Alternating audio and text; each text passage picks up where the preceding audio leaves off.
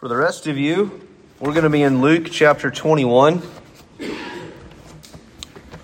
And this week is going to begin um, three weeks. So this is the first of three uh, called The End question mark. And we'll be in Luke chapter twenty-one as we look at what's called the Olivet Discourse. Jesus teaching his disciples um, on the Mount of Olives, or the Olivet, Olivet Discourse is why it's called that. Um, and it's going to be talking about how we, uh, well, you'll see what it's talking about. Talking about the end, some of it. Uh, some of it is uh, sometimes applied to how we understand the end of time and the second coming of Jesus. And it ought not to be applied there, as we'll see in just a second. Um, but I'm going to tackle, by God's grace, uh, verses five through nineteen. I'm going to read that this morning. So would you stand as I read Luke chapter twenty-one, verses five through nineteen. And hear the word of the Lord. So we're talking about the temple, how it was adorned with beautiful stones and gifts dedicated to God. He said, "These things that you see, the days will come when not one stone will be left on another that will not be thrown down." "Teacher," they asked him, "so when will these things happen? And what will be the sign when these things are about to take place?" Then he said, "Watch out that you are not deceived. For many will come in my name, saying, 'I am he,' and the time is near. Don't follow them. When you hear of wars and rebellions, don't be alarmed. Indeed, it is necessary that these things take place first, but the end won't come right away." Then he told them, "Nation will be raised up against nation, and kingdom against kingdom. There will be violent earthquakes and famines and plagues in various places, and there will be terrifying sights and great signs from heaven. But before all these things, they will lay their hands on you and persecute you. They will hand you over to the synagogues and prisons, and you will be brought before kings and governors because of my name. This will be given, this will give you an opportunity to bear witness. Therefore, make up your minds not to prepare your defense ahead of time. For I will give you such words and a wisdom that none of your adversaries will be able to resist or contradict. You will even be betrayed by parents, brothers, relatives, and friends. They will kill some of you. You will be hated by everyone because of my name. But not a hair of your head will be lost. By your endurance, gain your lives." This is the word of the Lord. Would you pray with me? Father in heaven, we thank you again for this moment, for this day set aside that we might worship together. And now this moment of our time together where we have designated it to hear from you. So God, would you open your word to us? Would you make it clear? Would you make it applicable? Would you help us to hear and in faith and obey in faith? Help us to see, help us to hear, soften our hearts. And Father, I now pray that whatever proceeds from this mouth that is not of you would fall to the floor and remain unheard, for the grass withers and the flower fades, but the word of our God endures forever. Lord Jesus, you said heaven and earth may pass away, but your word will never pass away. So, Lord, would you speak to us today? Speak, O Lord. Have mercy in the name of Christ. Amen. You may be seated. So, I wasn't around. I didn't really wasn't paying attention uh, in the late eighties. Uh, I was I was born in nineteen eighty-two. Some of you, that's young. Some of you, that's old. And it's just my status in life now, I suppose, to be middle-aged. And uh, sorry if that offends you. Um, but in nineteen eighty-eight, there was a, a book came out that's, that was eighty-eight Reasons Why Jesus Was Going to Return in nineteen eighty-eight. And obviously that didn't happen. And so there was one in nineteen eighty-nine. There was eighty-nine Reasons Why Jesus Was Going to Come Back in nineteen eighty-nine. And finally, whoever that guy was gave up. Uh, but that, that kind of theme has continued where people have thought, based upon the circumstances of the world, geo, usually geopolitical circumstances, that therefore now is when Jesus is going to return. This guy had eighty-eight reasons that Jesus was going to come back then. I don't know if you remember, there was a, I think his name was Harold Camping. And there was a whole movement, I think it was Florida, but that people, that Jesus was going to come back in, I think, twenty twelve, maybe. And he had billboards. People sold their and gave away their inheritance to buy all of this material to tell people to get ready that Jesus was going to come back in twenty twelve. I don't know about y'all, but I don't think we missed it. One of the major players back in not just the eighties, seventies, eighties, the Cold War times, uh, one of the major players was Russia. Maybe you've heard Gog and Magog and those sort of that's prophecy and Ezekiel applied to Russia. And then uh, another great sort of uh, writer along these lines was a guy named uh, Hal Lindsey in the late great Planet Earth. Um, and so if you're looking for that kind of sermon, this is not that kind of sermon. This is not that kind of series, um, because half of the chapter that we are about to engage in, half of the chapter's already happened. I say that with full confidence. The passage that I just read has already happened. This is not a future-looking passage. This was something that was particular to the apostles. Oh, there's this stunned silence. Done my job. Um, and, and so I'm not here to parse out theories of the end times, different views of the millennium. That's not what I'm doing today, okay? Um, but I want to say to you that this is not that. The, the Jesus will return as a thief in the night. We, no one knows the time or the hour. We may believe that we can look at certain things around us and say, Jesus' coming is nigh, it's near. But dear ones, Christians have been saying that since Jesus ascended. It is the right and proper posture for Jesus' people in this world, in this age, to be anticipating his imminent return.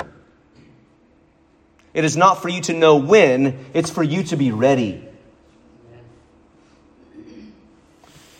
In fact, there are passages, Second Thessalonians, where Paul is re-engaging with the church at Thessalonica. And they were so caught up that Jesus was going to return at any moment. They were just like the, the, the apostles and the disciples in Acts chapter one. After Jesus went up and they're sitting there staring in the heavens. And finally, an angel comes down and says, "Why are you staring up there?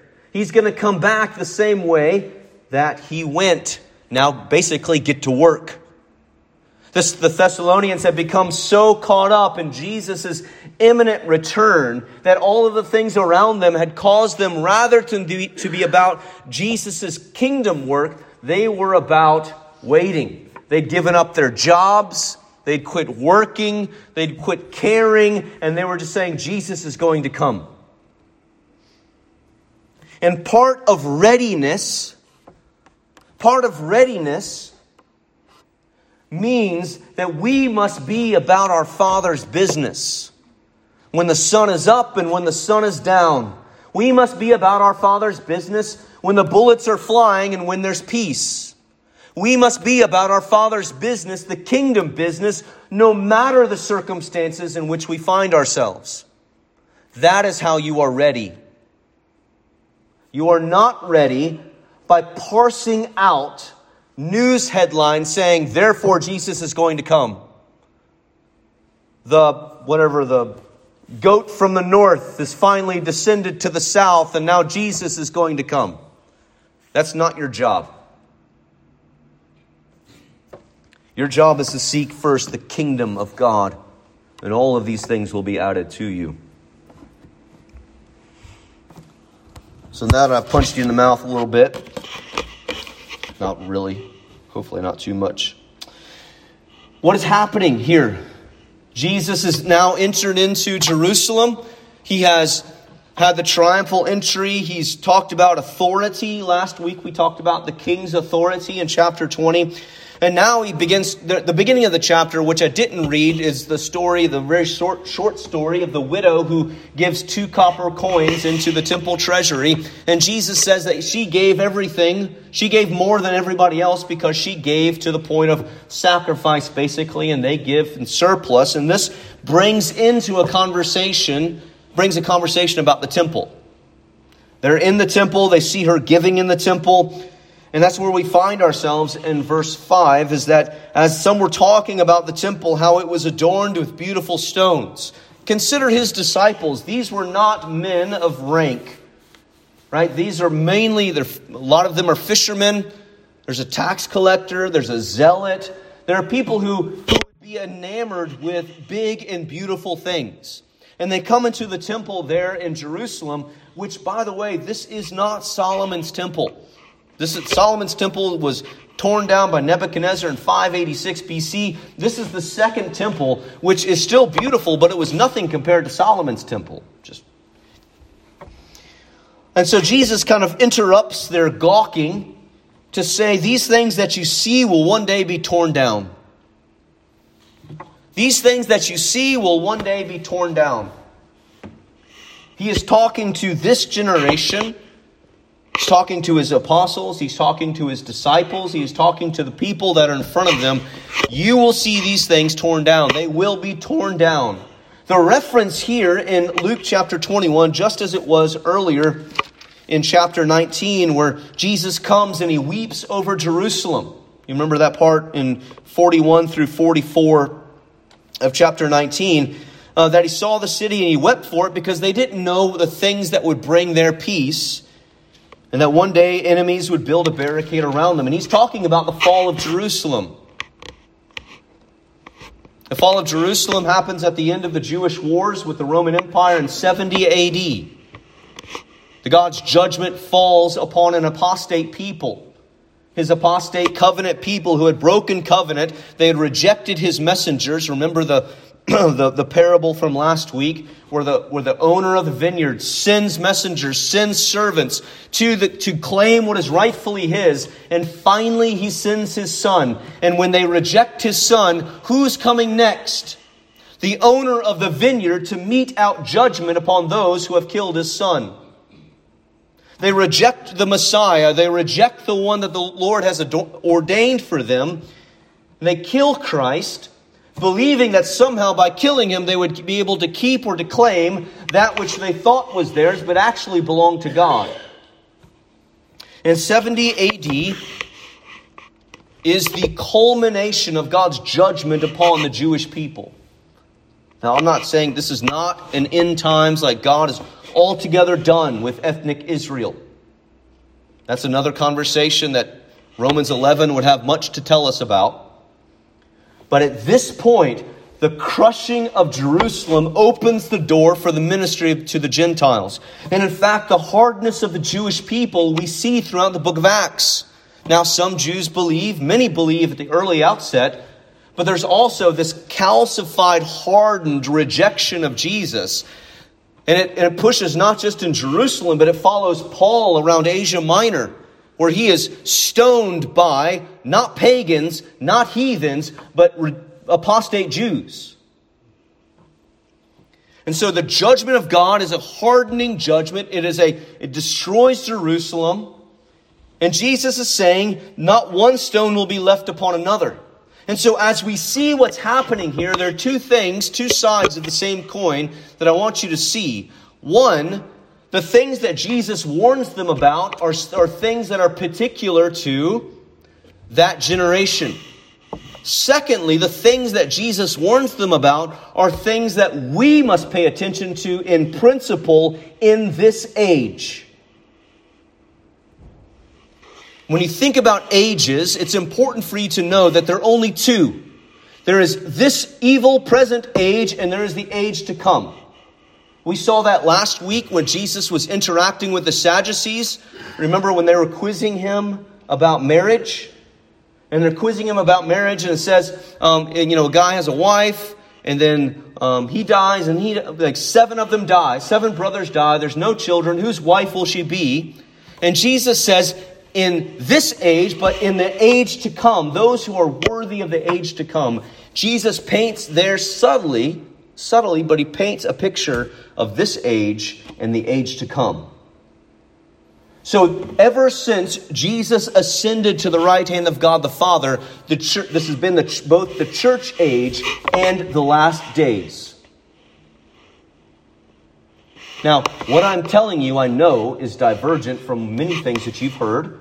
This is not a uh, a blood moons sermon, right? I, I am painting for you a different understanding, a different doctrinal, theological painting of the end times. And one day, when I get up the nerve, we're going to go through Revelation. Or when y'all get up the nerve. When I when we all together, how about that? We all gather together.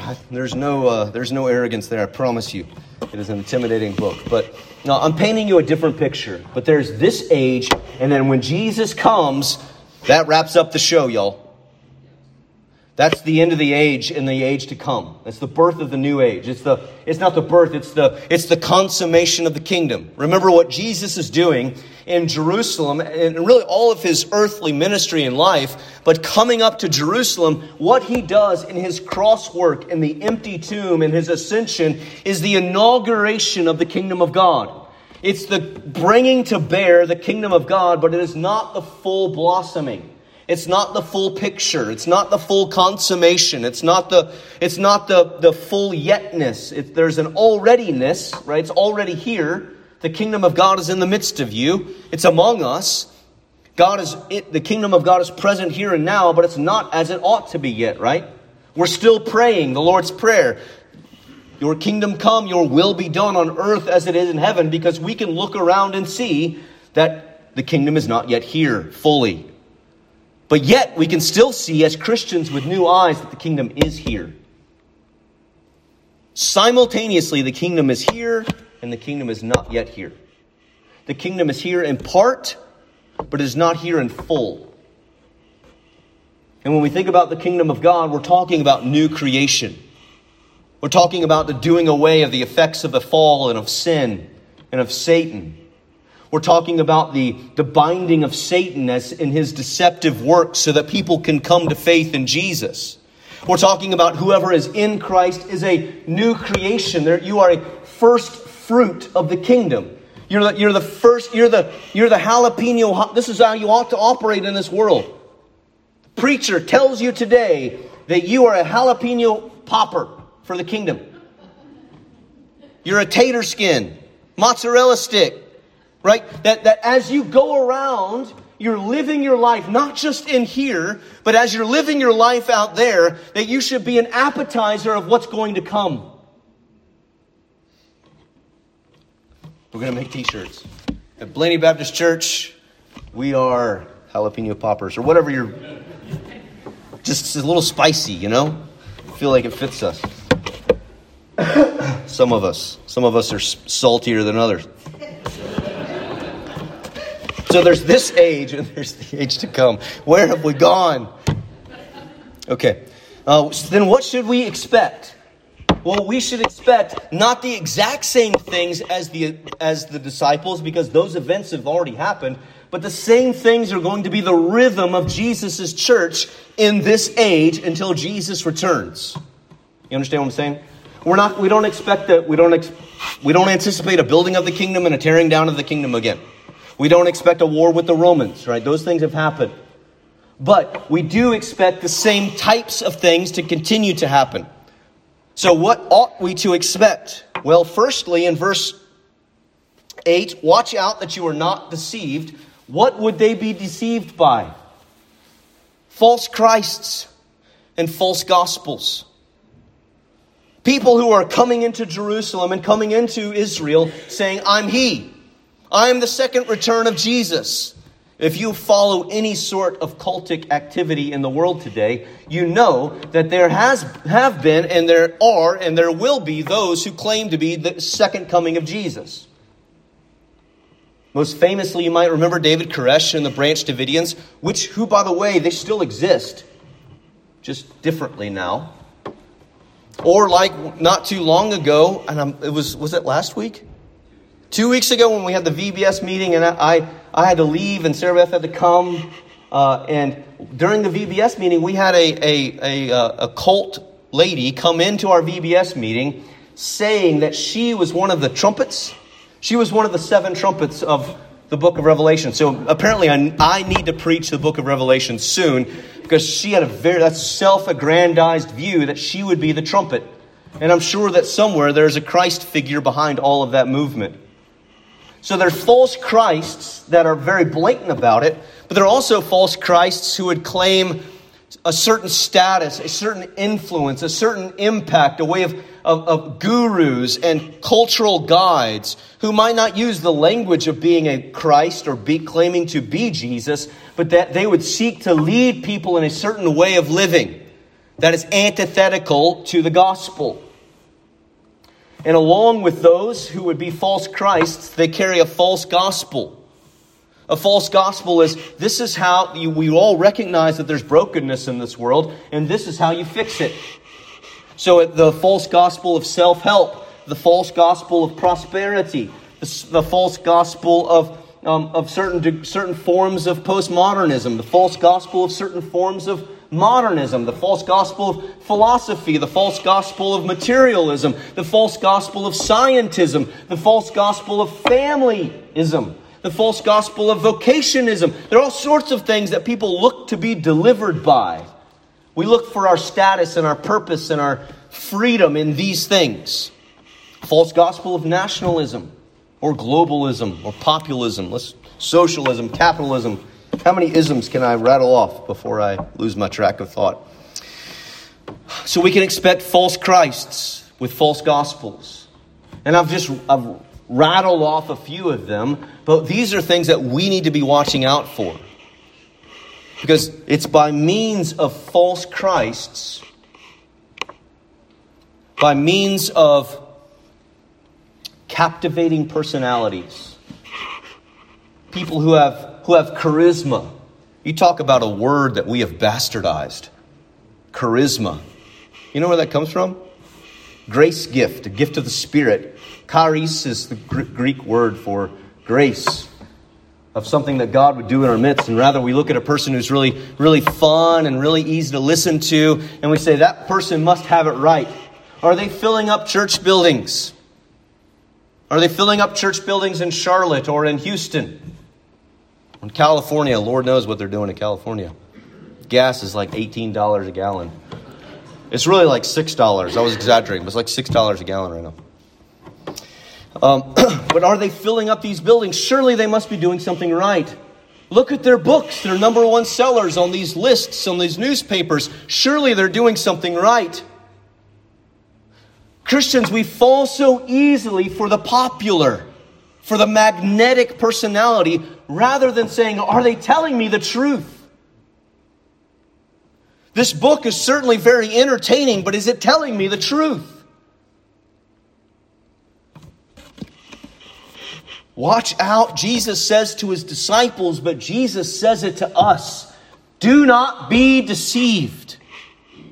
There is one Jesus, there is one gospel, and he has made himself known in scriptures by the power of the Holy Spirit until Jesus comes. There are no more books of the Bible being written. There's no other Christ coming except for the one Christ. There's no other gospel. And we must be like what Paul tells the church at Galatia. If anyone comes with a different gospel, right? Chapter one of Galatians, chapter one, six through nine, something about that. Something around there. If anyone comes with a different gospel, let them be accursed. And then he even says, even if we come, even if the teachers and the preachers that we love who led us to the truth, if they depart from the truth, let them be accursed. Don't follow charisma, follow the Spirit of God and His Word. Okay. Second thing that we can expect. False Christ, false gospel is the first thing. Second thing that we can expect are wars and conflict. Verse nine, when you hear of wars and rebellions, don't be alarmed. It's so easy. It's easier for me now with three children and one on the way. When you see what's happening on the political, geopolitical, military, whatever, you see what's happening with Russia and Ukraine to say, we're on the we're on the the, the, the front edge, right? We're on the stoop of World War Three. And it's very, very easy for, for me at night, like last night, I had a million things that I was thinking about. This was not all of them, but this was one of them. What kind of world am I leading my children into?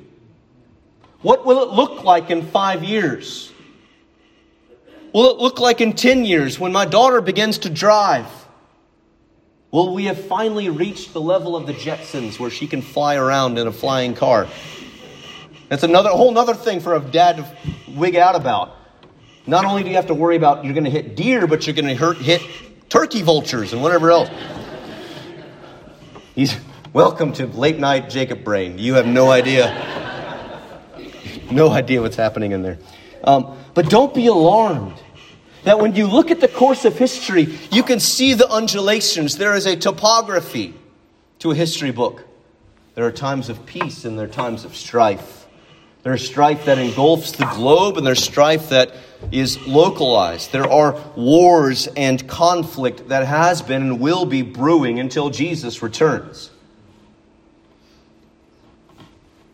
They make, you know, you just think about what my, my my grandparents on my dad's side, I don't know if I, you guys know this, I don't have a lot of time to tell you this story.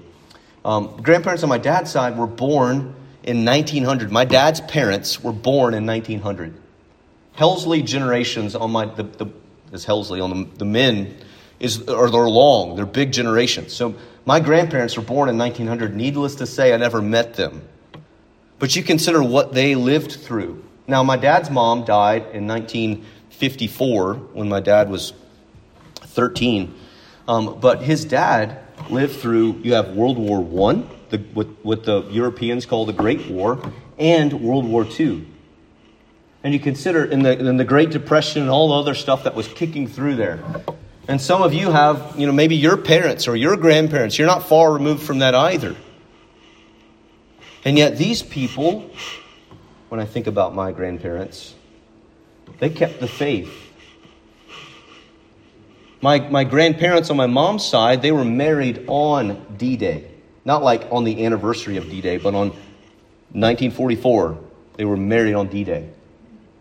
And then my grandfather, as a chaplain in the army, packed up and moved, went, went overseas, and he was on a hospital ship in the North Atlantic. It's a whole nother world, but they kept the faith. Do not be alarmed when the wars and the conflicts come. There is an undulation and top topography of history that will continue. And whether, whether war comes our way or not, Jesus will be and is king. But Jesus gives us this insight at the end of verse nine, but the end won't come right away.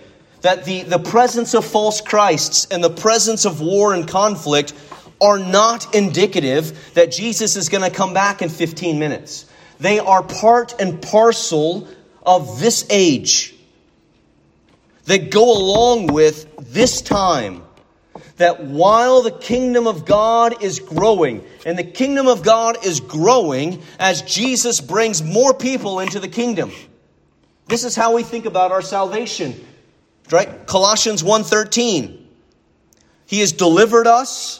God has delivered us from the domain of darkness, from the kingdom, the dominion of Satan, sin, and death. He delivers us and transfers us into what? The kingdom of His beloved Son. Brings us out of one kingdom, one rulership, one oppressive state, into a new kingdom of new freedom in Christ. That's not indicative. So as the kingdom grows, um, as the kingdom grows, there will be creation groaning. There will be not only wars and conflict, but the third thing that we can expect are natural disasters, famine, plagues, pandemics. That these will be indicative of the age, not of Jesus' second coming. False Christs, wars, natural disasters, famines, plagues, et cetera will mark this age.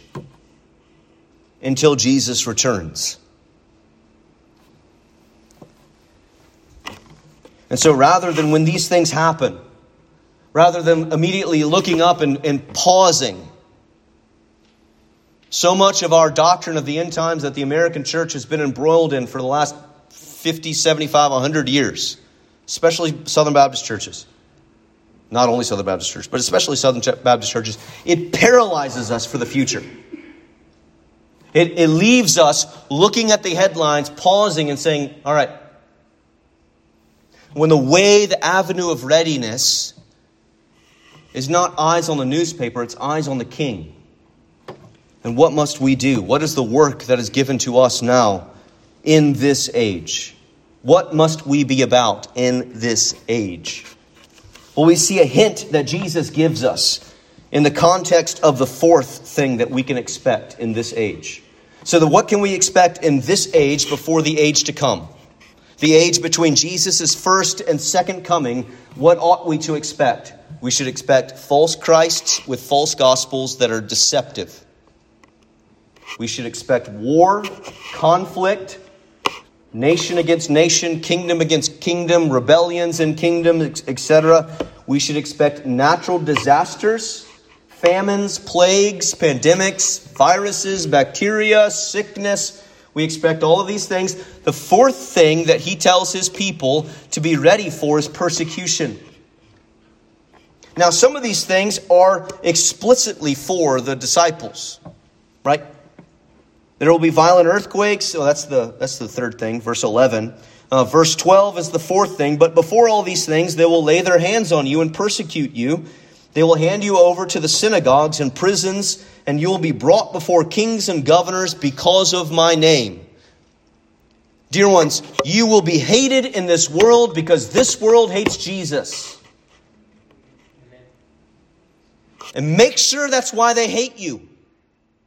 Too many Christians do a really, they do a lot of work making sure the world hates them, but the world hates you because you're just a jerk. They don't hate you because of Jesus. There's something that is simultaneously to this world, simultaneously in Christ, there's something that is attractive and repellent. This is the status of fallen humanity. There's something attractive about Jesus and something repellent about Jesus. They love the Jesus who serves and who gives away cups of cold water, which you ought to do. But they hate the Jesus who says, I'm the King of Kings and the Lord of Lords. Every knee will bow. They love the Jesus that serves and even the Jesus that saves. But the Jesus that is too often hated is the King. And dear ones, you can't have Christ without being Christ being King. So in the context of persecution, now, right, these disciples, just consider the twelve, only one of them reached old age, right? Just the Apostle John. And that, was, that wasn't for lack of trying, right? Tradition says that he was like boiled alive, but he survived. And he was exiled and he lived to be an old man. That's when he received the revelation at the end of the book. Um, but you begin to read about what happens to Matthew and Mark and Luke. Not, not Mark, Matthew and uh, James and John and Peter, Thomas. They all die because of the faith in Christ. Peter crucified upside down. James beheaded. Thomas dies in India, taking the gospel to the nations. On and on and on the list goes. They're persecuted because of the name of Christ. And it wasn't just the apostles. It was the early church as well.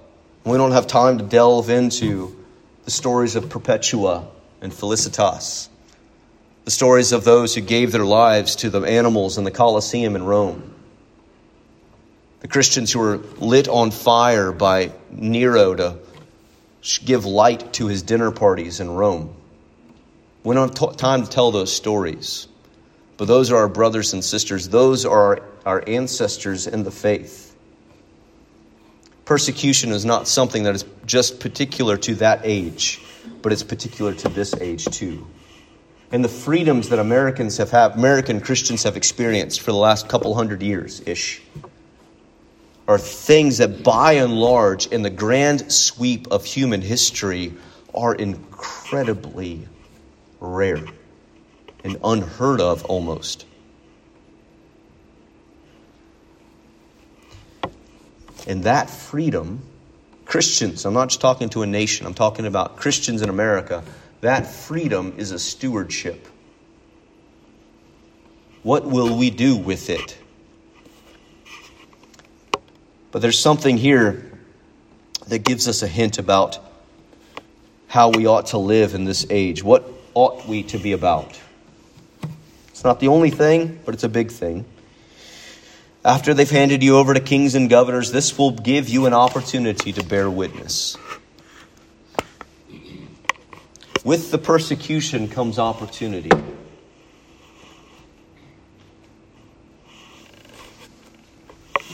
There's a story of Hugh Latimer and Nicholas Ridley, and they were burned at the stake in uh, in Oxford, England.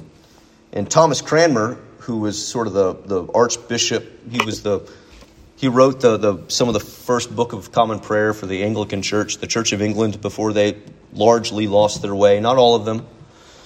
Um, but he was later burned at the stake at the same spot in, in Oxford. You can go to a street and there's a cobblestone cross in the middle of it.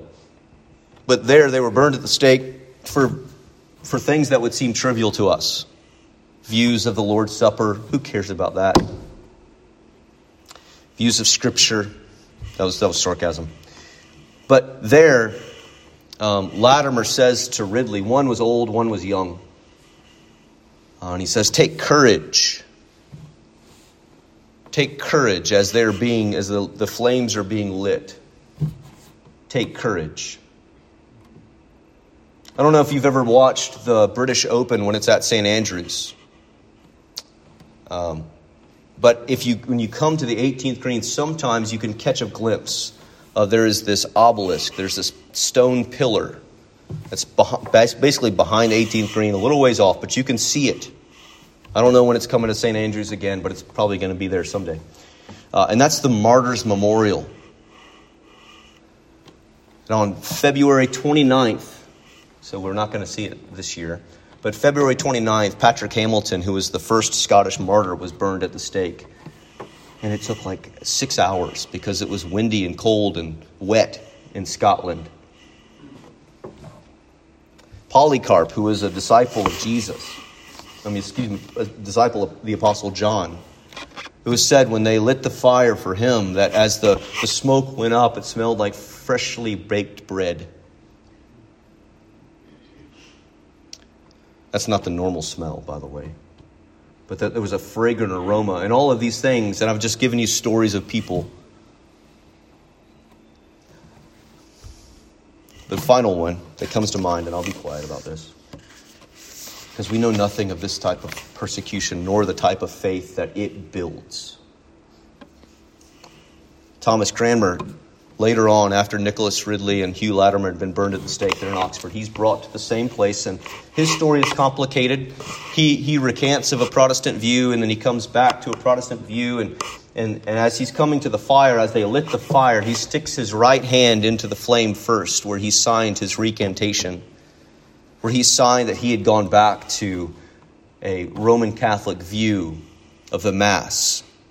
And he had recanted of his recantation, and he puts that f- that hand first into the fire. Why am I telling you these things? Dear ones, this is our heritage. This is the heritage of Jesus' people in this age. And I have not scraped the surface of the story of those who have given their lives that we know about. Christians die almost weekly in Nigeria. And yet they are worshiping this morning. There are Christians in the Ukraine. I read of pastors who said, I'm going to get up and make my way to the church building. And if it's still standing, we're going to have services. A different sort of faith is bred there, dear ones. And too often our freedoms here have not made us diligent in the opportunity that Jesus has given us to tell the world of Christ and to serve in his name. Persecution, difficulty, it drives you to prayer and it drives you to the Word. It drives you to Christ in a way that few of us know. And what I fear is that it has made, and now this is, I'm not trying to be some like machismo guy, but it, but that kind of freedom can make you soft because you get too comfortable. But we expect all of these things, but in the context of a world in turmoil, a world convulsing until Christ returns and he sets things right, we are called with an opportunity to be agents of the kingdom. Jesus gave the king the keys of the kingdom to the church. You know what that means? It means that we are like, we operate like, in a way, Peter calls us priests. We're ushering people as God gives us opportunity. As God has charged us with the gospel and the good news of Jesus and to be his hands and his feet, that we are to be those who are helping usher people out of the domain of darkness into the kingdom of his beloved Son. But too often we miss our agenda and we're about other business. And may what's happened this week on the other side of the world awaken us to the present evil age and the work that we must be doing. And if we are not doing it, if you are not doing it, by God's grace, let us do it as those who are living in the kingdom of light, only by his grace. Only by his grace. May we be people with the, takes, who take the opportunity to bear witness in word and deed, to be the appetizers of the kingdom. As you have been made new in Jesus, would you go and make places new? What would your home look like if you were living under the kingdom of Christ first and foremost? What should change in your marriage? What should change with your children? What should change with your grandchildren? How you're speaking to them and loving them and serving them, and what are you doing with them? What would change in your workplaces as you begin to expect the upheaval of this world? And I know some of you are in incredibly difficult work circumstances, but what would change if you're saying, I'm new creation here? And God has gifted you with spiritual gifts for those places, not just for here. What would change with the opportunity that you have to bear witness in a world on fire? And you come with good news. What would you, what would change? Who would change? Beginning with me. Who would be impacted? And may we labor and pray in that direction. Let's pray. Father, we thank you for your mercy, and we ask, oh God, that you would bring more people into your kingdom, that you would deliver from darkness, bring into light, even those who are hearing this today, who might be awakened to, in a fresh way, to the fragility of this life. Would they turn their eyes to Jesus, the author and perfecter of our faith, who for the joy set before him despised the shame. He ran the race that was before him, race that led him to the cross, to death, but also to resurrection, and that whoever calls upon the name of Christ will be saved. Lord, would you make us diligent in this age to be about our Father's business, to proclaim far and wide, Jesus saves, Jesus is King. To serve our neighbors and our families and our workplaces, to look for those who have not yet known Jesus and say, how can I help them? How can I help them see Christ? How can I help them hear Christ? How can I articulate good news to them? as a kingdom agent of Christ. Would you turn us out, O Lord? Even in a world in upheaval, would you turn us out into the world until you come? We pray this in Jesus' name. Amen.